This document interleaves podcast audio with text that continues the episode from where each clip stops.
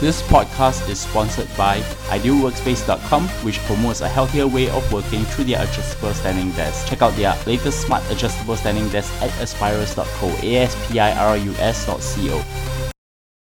Welcome to Analyse Asia, the podcast dedicated to dissect the pulse of business, technology, and media in Asia. In this episode, I speak to Cate Cadell, editor in chief from TechNode on the Baidu Group, China's largest search engine and maps. Cate will discuss the team led by Robin Li, their business structures, and current strategies behind Baidu that include their alliances with Facebook and Uber from the West and investments into O2O service. We also discuss the ongoing story where Baidu is investigated by the Chinese authorities on their medical advertisements.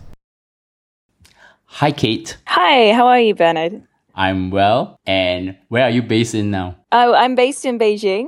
At TechNode, we have two offices, so I'm based in the Beijing office. Yes. And I'm talking to Cate Cadell, editor in chief and writer with TechNode and TechCrunch China, right? Yeah, so I'm the editor in chief of the TechNode English blog. So we work with TechCrunch. Obviously, we do the TechCrunch events in China, but from an editorial point of view, we just manage the technode.com uh, website and blog. And probably the most well read and everybody's most important media blog in China uh, covering tech news. And the reason why I got you here is also through one of your colleagues, Eva, who have told me that if I want to know anything about BAT, I must talk to Cate Cadell. So we, we have That's a, very, very nice. yes. Of course, before that, we, I want to get to know you better. How do you get started in tech reporting? Well, I actually started, oh, I'm, I'm Australian. I'm not, you can probably tell that from my accent. I started out actually doing energy reporting, which is very, as far as you can sort of get from technology reporting. So, I mean, I was always interested in technology and science, and I, I studied that a bit at university as well as journalism. But in Australia, the tech scene, especially when I was studying, was not that vital. So I actually ended up moving to Mongolia for almost a year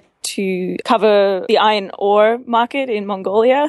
And then after that, I, I went to Myanmar to, uh, well, I assumed I would be covering the same sort of, the same sort of stuff, offshore oil and things like this. But as it turned out, it was just after the opening up of Myanmar politically. And as it turned out, the technology and media and telecommunications industry was much more interesting. So I kind of made the skip around then. And then after that, I actually joined for a very short time. I joined a startup in Myanmar, or it was a, a Myanmar based startup that also ran out of Singapore Singapore and Ho Chi Minh. So that was kind of my big education in, in how small scale startups or startups looking to scale actually work on the inside. And after that, I was uh, sort of hooked. Once I moved to China, obviously technology is kind of the big kind of emerging change story in China at the moment. And I think it just really fascinated me. So I decided to stick with technology angle. And I guess that's how I started with TechNode. So I've actually been with them for about 18 months, maybe a bit closer to two years. I guess the rest is history.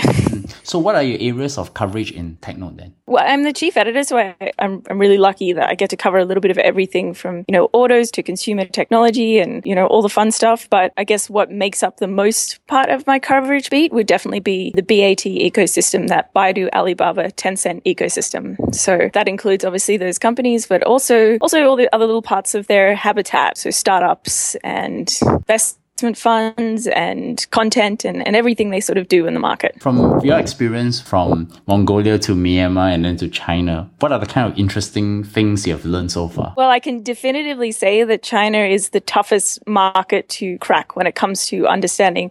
I mean, you, you would think that a place some, somewhere like Myanmar, which was closed off to the foreign world essentially for 50 years, would be hard to understand. But uh, trust you me, like China, China is, is such a difficult, such an intricate culture and so complicated and difficult to, and even technology, which, which compared to say energy or compared to traditional industries is comparatively easy to kind of tap into in a lot of ways. It's much, it's a much more public industry. The industry is still so heavily imbued with Chinese culture. And I think that's why people have a lot of trouble understanding even some of these big companies like Alibaba and Baidu that are listed in the US. Yeah, that would be my takeaway. And that's the part where I have to get you to come here to talk about one of the BATs, which is Baidu. So before, yes. I think there's some big news that happened to Baidu today, but we're going to talk about it later in the conversation. So just to have a very quick introduction to Baidu. It was started in 2000 by Robin Li. is a creator of the visionary search technological hyperlink analysis. In fact, if you have read Steven Levy's in the Plex book, there are actually three people who actually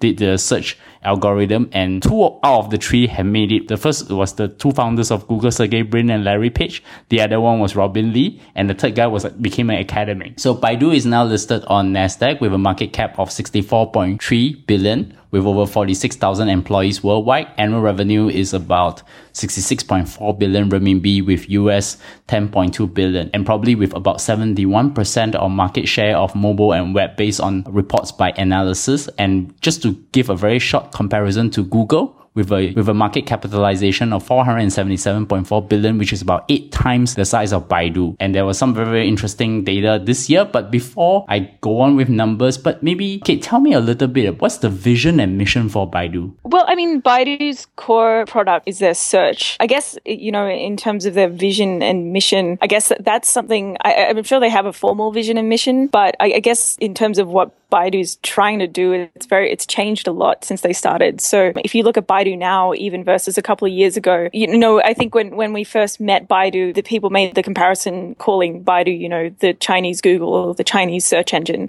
I think now people view Baidu much more as an internet company. So I think they've become a lot more diversified. So I guess their mission is also a lot more diversified. From their website is that they, they call themselves a technology based media company and tries to look for the best and most equitable way for people to find out what they're looking for. When we talk about Baidu, we always think about Robin Li, who's the founder, who is the visionary that drives the mission of the company. My question is, who are the other key executives on the Baidu management team? Yeah, so Baidu has like a, fairly diverse management team. Sort of, uh, and considering the age of the company, it's kind of understandable that they they hail from a lot of US companies as well, eBay, GM, and, and the like. So one of the main figures that I guess you come across, especially when you're reporting on Baidu a lot, is Jennifer Li, their CFO. So I mean, obviously, she's a very fairly competent CFO. She's she's kind of overseen the the move that Baidu has taken from desktop search based model into a more diversified company. So her role is obviously very very important. In terms of the board, there's a few interesting figures on there. There's a Greg Penner, who I believe is, is still the chairman of Walmart, and he's actually been with um, Baidu for a very very long time. Can't uh, actually remember how long, but it's quite a long time. And also interestingly, at the end of last year, Brent Callinicos, I believe I'm Kal- Callinicos. I'm not very good with names. Hailing from Uber Technologies, which obviously Baidu is the the main Uber's main entry partner in China, so that obviously makes a bit of sense. Yeah, I guess in terms of the rest of the management team, it's a really interesting mix of people who have worked both in China and abroad, and yeah, and obviously Robin Li is a superstar figure in there, having worked both overseas and, and back in China, very well known. Of course, you know, in the communications department, there's former rock star Kaiser Kuo, who actually I think he just retired this past week he did just retire this past week from Baidu and has just moved back to the US. So, so I guess they'll be looking for a new communications person. But I guess those are kind of the a handful of the main figures in the Baidu management on their board. I think on the board of directors, there's also Yang Yuanqing, who is the CEO of Lenovo, right? Yes. What are the key products that actually drives the business of Baidu today? As compared to many years ago as a, just a normal search engine? Well, actually, in terms of their profitability, and I, and I, won't throw out actual figures in case I get this wrong, but in terms of their actual profitability, I, I think online advertising revenue is still really a huge, huge driver in what Baidu makes money in. Though what's been the big change is the introduction of mobile. So whereas ad revenue obviously was 100% desktop at one point, it's uh, the split is now I think two thirds mobile versus one third PC and desktop. So I guess that's the big change. And it's really, I mean, that's, that's one of the big reasons why Baidu has had to kind of morph into an essentially, you know, a very different company in the last couple of years because mobile revenue from advertising, you know, mobile ads typically cost less. So while the massive increase in the number of mobile users has happened over the last few years, those ads are also costing less, which is a big driver for Baidu to diversify their business. So, I mean, they also have uh, lots of products in, uh, obviously their maps and their travel products are, are very big and they kind of lead the way in the mapping technology. They also have lots of content investments. Baidu Music, which I believe merged with Taihe Entertainment. So the, those are the sort of products which are, I guess, the sort of equivalent of Apple Music in China. I mean, that's that's the kind of content relationship that they're trying to imitate, or not imitate, but that's the kind of model they're going after. And they also have, obviously, in the last couple of years, Baidu's made some really seriously big bets on on-demand technology. And, you know, they've also invested a fair bit of money in Uber as well and these on-demand technologies. The expression that their CFO literally used is that they've doubled down on those investments. But, but in terms of in terms of revenue on the on-demand side, it's still virtually non-existent. I, I can't remember exactly from this quarter, but I know fairly recently the figure was that, you know, Baidu's on demand services had a very low penetration service in the low single digit, if that makes sense. I thought I should just put some numbers down so that help to drive the conversation. So I was looking at their Q1 mm-hmm. 2016 report. I think they now have basically 663 million mobile search monthly active users, which was about 9% year on year growth. The mobile maps monthly active users I thought was interesting was 321 million, which is 19% mm-hmm. year on year growth and the gross merchandise value for transactional service, meaning that people transact through the Baidu search engine or through all the other auxiliary service, gives a total value of uh, RMB of 16 billion, which is approximately about 2.5 billion US dollars. And of course, 65 million yep. accounts through the Baidu wallet. I think you put a very good point on that. Their mobile and their web search has been split into two third, one third. Is this still being very driven by their search business or does the other core businesses actually start to be very significant in the revenue? Revenue? Because I think in maps and travel, I think they acquired Qunar.com, right?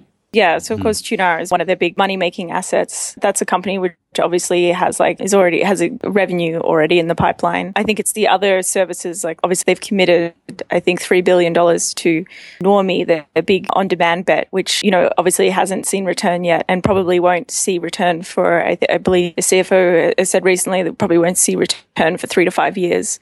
So those are the kind of big bets. And it's also worth noting that uh, in these most recent results, while Baidu's total revenue was up, you know their profits, their overall profits are actually down and down for you know nearly I think the seventh quarter in the row or something like this. So it's worth noting that while while they're seeing some really big increases, they're also doubling down a lot on their investments across the board, um, whether that's on demand or whether that's their autonomous car services and all this sort of thing. Baidu's big bent at the moment is is really about staking out an early market share in some of these really important verticals in the industry. So, so I mean, yeah, I think guess the main takeaway is that they're not afraid to spend a lot of money right now at the expense of their profit margin. So you would say that they're currently in what I call the investment mode and also diversification out of their traditional core search businesses, basically. Yeah, uh, no, absolutely, absolutely. And we're also, you know, the other thing they're doing, and I, and I know that they don't use this term in their English messaging, but an air, they're also working on an aircraft carrier program, which is, is essentially where they take a lot of their smaller businesses and they pin them up to investment from other companies. That's something they've been doing as well, is, you know, inviting other companies to invest in some of their projects so that they can use their core funds to really back some of these big forward looking bets like on demand services and like autonomous cars. Unlike Alibaba and Tencent, Baidu has a research lab in Silicon Valley that's run by, of course, Andrew Ng, who's very well known as the founder of Coursera, and he has done work for Google X. So, what's the thinking behind that then? Well, I, I mean, uh, the, you're referring to the AI lab, right? Yes, um, that's right. When it comes to comparing them to Alibaba and Tencent in that respect, I think it's more about the nature of the technology that they're looking into. So Baidu, obviously, as a search engine giant, has a lot of um, vested interest in data, and, and obviously AI is an extension of that artificial intelligence. So the kind of technology they're working on in that lab, you know, from speech recognition and things like that, it's more about just being within the Silicon Valley ecosystem and being able to attract the human capital that that brings. Whereas like for Alibaba, obviously more and more an internationally focused company, they don't really quite rely on the same human capital for technology that AI requires. So, you know, Alibaba does have an office in Silicon Valley and they do actually, they did actually open their own data centers. So I guess that's the sort of Alibaba equivalent of what they need in the US. Whereas like what Baidu needs in the US is the human capital to drive that project. Well, very recently announced the, they are opening an office for their autonomous car project there as well, which is once again another example of the kind of technology where you really need to be close to that Silicon Valley market that Silicon Valley human capital. So half a year ago, I actually interviewed Andrew Ng on this show, and he was talking about how the research lab actually helps to generate revenues for the key products in Baidu's business itself. And the interesting yeah. part question I also have is that why do they enter into self-driving cars starting from Silicon Valley and not doing it in China first? Given that the, um, recently the founder of Le TV has actually launched his Faraday car in China. Well, I mean, the, the goals between LeEco and, and Baidu, well, I, I, while they're both moving towards autonomous cars, I think LeEco's aims are a little bit more diversified. They're really much more focused on their connected ecosystem. And that definitely makes sense to be working on that in China I think for Baidu, I mean, we heard Robin Li talk about this in the most recent earnings. He he pretty much said we're we're going to go all out on this on the development of this autonomous car, and we're going to think about the business model later. So really, w- what Baidu is doing right now is really intensive research and development R&D. So I guess it definitely makes sense for them to be working in Silicon Valley. Um, like I mentioned before, you know, this this is just a place where that, that sort of technology is strong. And obviously, LeEco also has operations in the US, re- research and development operations operations in the US. But it's also worth noting that they have done significant part of their testing, Baidu has, in China. So their autonomous cars have already been, their modified BMWs have already been tested pretty extensively on the outskirts of Beijing before. I don't believe they've tested them in the US yet. I think that's on the cards for this year. I think much like LeEco, it will be kind of like a cross-border treatment, like a cross-border development, research and development pro- process. But when it comes to developing cars and attracting yeah, once again, attracting that human capital, you need to really create a good product. It just makes 100% sense to have a re- research lab in the US and to be running those tests in the US. So recently, uh, for the Baidu takeout delivery, which is actually something to, very similar to food delivery service, has actually raised a funding round with valuation of 2.5 billion, which means they actually spin it out. What is this service and how does Baidu actually grow a new service within their product offerings itself then? Yeah, so this is obviously once again part of Baidu's big bet on on-demand services. And, and anyone who lives in China will have seen a lot more Baidu take takeout or Baidu Waimai, as it's called here, Baidu Waimai delivery motorbikes around. So they're really just ramping up their marketing following the spin-off and and trying to really get that out to consumers. But i mean you know it's it's worth noticing that competing services like Ele.me have you know if Baidu Waimai has a valuation of 2.5 billion you know that's what Ele.me has raised. Then we'd have bigger services backed by Tencent and previously Alibaba like um, Meituan Dianping who you know have raised 3 billion in a single round. So it's a service that's definitely growing and it's definitely existing in the market, but uh, it's just such a tight industry at the moment and all of these companies are going through this period of massive cash burn where they're subsidizing these services a lot. I guess it's, it's hard to tell whether, you know, these services will exist side by side or, or whether, you know, we'll eventually have a, a system where it'll, we'll just have an intense round of mergers and acquisitions. Mm that will see the end of a few of these companies. But uh, but yeah, it's it's worth noting that their rivals from Alibaba and Tencent are much much better funded. I'm just very curious. Like for example, how would uh, Baidu Takeout works for a consumer? So do they actually access through their search engines, or is actually a separate app by itself? It's Baidu a it's a separate app. You can use it separately. I mean, I'm, I'm sure that they in, integrate data and services from the search thing, but it, it works independently. So Baidu is actually more friendlier to US Western companies coming into China. And by that, I'm saying, for example, two companies. One is Facebook. I think he has extensive relationship with Mark Zuckerberg. And the other one was with Uber because he put a lot of money into investing in Uber. And also recently through most of the reports, in fact, I think one of Baidu's core strength with Facebook is actually helping them to sell ads for Chinese companies going overseas. How do these friendships with Western companies such as Facebook and Uber translate into business opportunities for both Baidu and their Western allies then? Yeah, well, I mean, like in terms of that question, like you said, obviously that's a really important relationship for Facebook and also a, a good relationship for Baidu to have, obviously, as well. When it comes to Facebook's operation, I mean, I guess considering their band here on the consumer side, they're very much an enterprise focused company. So I think it's probably just less about friendliness in general and more about just a, a, kind of very good synergy between those two companies. And in terms of Uber, like, you know, quite similar to the on demand service, these three big companies, Baidu and Alibaba and Tencent, they all have their big bets in these core areas like food delivery and ride hailing is another one. I'm not sure if you, I'm sure your listeners maybe have probably at least even heard of these two companies, but Alibaba backed quite Didi. Yeah, Tencent backed Didi. They, they merged, merged into one in 2015, creating a company that, that takes, you know, up to 80% of the, that ride hailing market and is Uber's biggest competitor in the market. So I just think, I mean, obviously they, they missed the plate when it came to funding uh, ride hailing services earlier on. And I think this is just that their way of being in, in that market. So I think it's less, once again, less about just general friendliness to Western companies, more about just being able to stake out that claim in, in the market where they perhaps didn't have the capacity to do it themselves. I mean, obviously, even though Uber has such formidable competition in this market, they're also a very nimble company on the ground. They have like a very well funded local apparatus here, a local Chinese arm. So I guess from Baidu's perspective, it, it, makes sense if they're going to be competitive in that area to link up with the second biggest competitor in the country. Obviously, for Uber, this has been a really important relationship because Google mapping services are not really available in China, and Baidu obviously has a wealth of mapping information and traffic information, which is at Uber's disposal. So that's obviously been very beneficial for them.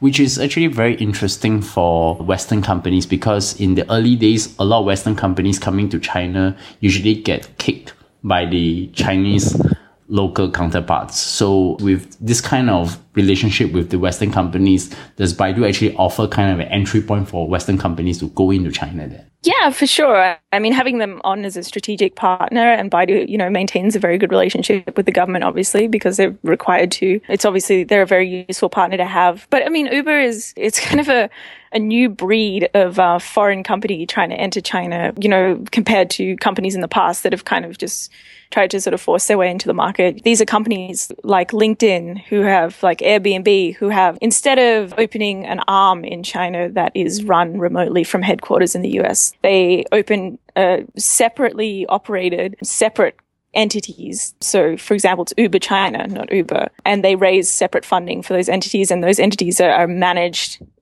almost wholly in China. So I think uh, it's a new type of entry mode for these sort of Western companies. They're very, very locally run, very locally focused, and and they seek funding locally as well. That comes to my next question then. Because of the BAT, it's it appears that Baidu is the weakest among the three because it doesn't own e-commerce and payments like Alibaba with Ant Financials, aka Alipay, or with mm-hmm. social mm-hmm. and payments like Tencent with WeChat. Is that the perception or is it just perception or are they really the yeah. among the three? Yeah, Baidu kind of unfortunately gets a bit of a bad rap sometimes.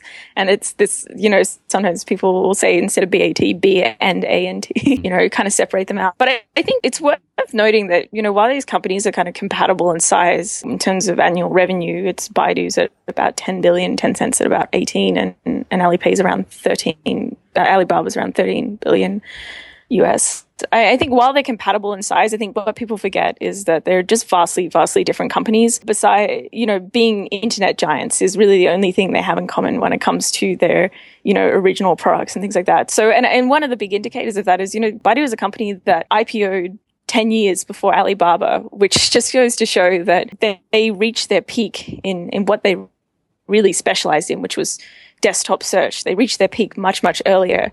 And so they're kind of facing this complex situation at the moment, which Alibaba and Tencent aren't. They're trying to transition from a service that is essentially, that is becoming increasingly obsolete in terms of total dollars. So desktop search, I mean.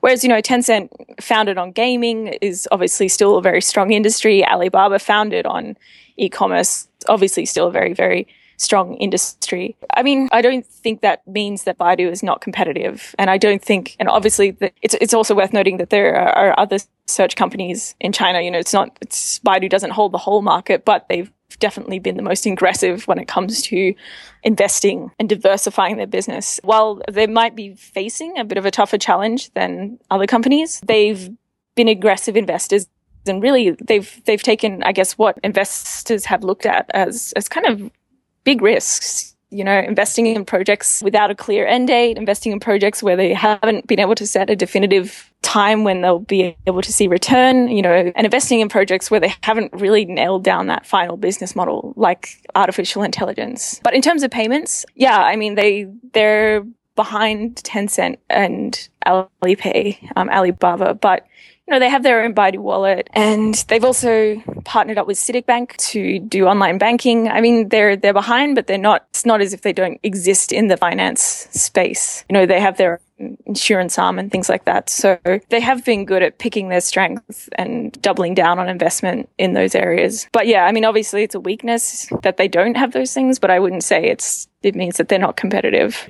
And this comes to the news of the day. There is an article that you filed today, which is talks about a student's death that actually prompts investigation into Baidu's medical ads. Can you briefly talk about what actually happened? I think it actually got their stock prices plummet by over 7% after the Cyberspace Administration of China announced that they're going to assemble a team to probe the company's practices. Yeah, so so yeah, you pretty much just said it. I mean, yeah, what's happened is that one of China's top internet regulatory bodies, or, or the top internet regulatory body, has ordered an, an investigation of Baidu over their promotion of medical ads on their platforms and not just their search platform, but also their related platforms. And this is a really interesting issue. It came to light recently over a civilian internet case, which is kind of interesting. Essentially, this poor 20 year old kid who was uh, suffering from a, a, rare form of cancer, lashed out at Baidu online because he believed that Baidu's promotion of a hospital had led him to try a treatment that was ineffective from a doctor that he, he claims told him several lies about the product. Essentially, just what he described to be a very shoddy medical institution that he said he, he believed that because Baidu was at fault in a way because of their promotion of this medical institution because obviously Baidu had to deal with them when it came to advertising. And unfortunately, he died on the on April 12th. I think this is a really interesting case because it's something that's been essentially fueled by netizen outrage online, which has led to something much larger, this investigation from the regulatory body. And like you said, this is something that's caused Baidu's stock price to plummet by over 7%. And the reason, I mean, like, uh, the reason for that is because Baidu actually makes a really significant portion of their ad revenue from medical advertisements. I think notably a couple of years ago, one of Baidu's main competitors, Qihoo 360 CEO Zhou Hongyi, actually lashed out at Baidu, claiming that Baidu makes at least 30% of their online ad revenue from shoddy medical advertisements. So, I mean, that, that's just the kind of the context and the background and what's sort of going on in, in the, actually Baidu went through a similar case earlier this year where they came under fire for selling a, a, message board, a public message board run off one of their consumer knowledge platforms called Tieba. And they'd actually sold the platform to a hospital to a Shaanxi hospital, a private hospital, who obviously promoted some of their own products and things. And that was once again another instance where a private netizen brought this up and wrote a personal essay about, in some ways, I guess uh, we've had a lot of feedback on this today. A lot of people saying, you know, why is it Baidu's fault to do due diligence on these companies? But I think one of the things to kind of understand in China is that a lot of hospitals, both public hospitals and private hospitals, run very much like independent businesses. They run their own marketing campaigns. They don't quite often don't appear to have, you know, know, standardization across public hospitals and things like this. So I think there's a lot of public trust issues when it comes to Chinese medical systems. I can definitely see how netizens would become fired up when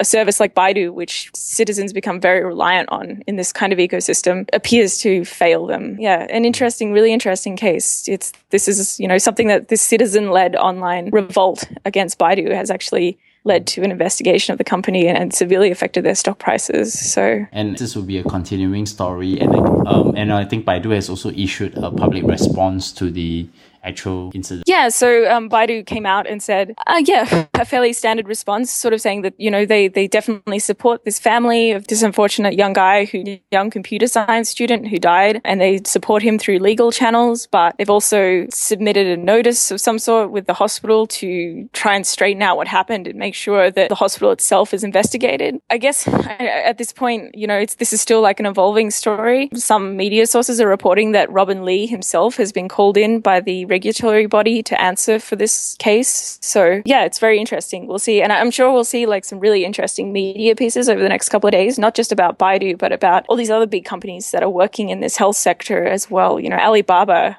has done several big data projects in the health sector. And obviously, yeah, Baidu has an extensive interest in the healthcare sector. So I think this is probably going to be I would say it'd be one of the big, yeah, one of the big interesting investigation areas that come out of China in, in 2016 is people looking a little bit closer at how these tech companies intersect with public systems like healthcare.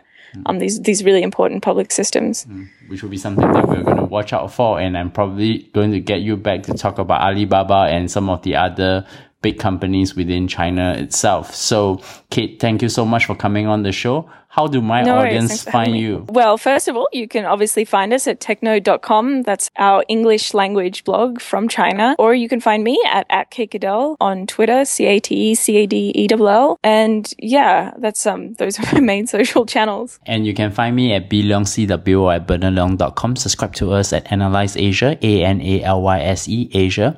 You can find us on Stitcher, SoundCloud, Acast, and iTunes, and also recently now on Google Play too. And once again, Cate, many thanks for coming on the show, and I look forward to speak to you again. Cheers. Thanks very much, Bernard.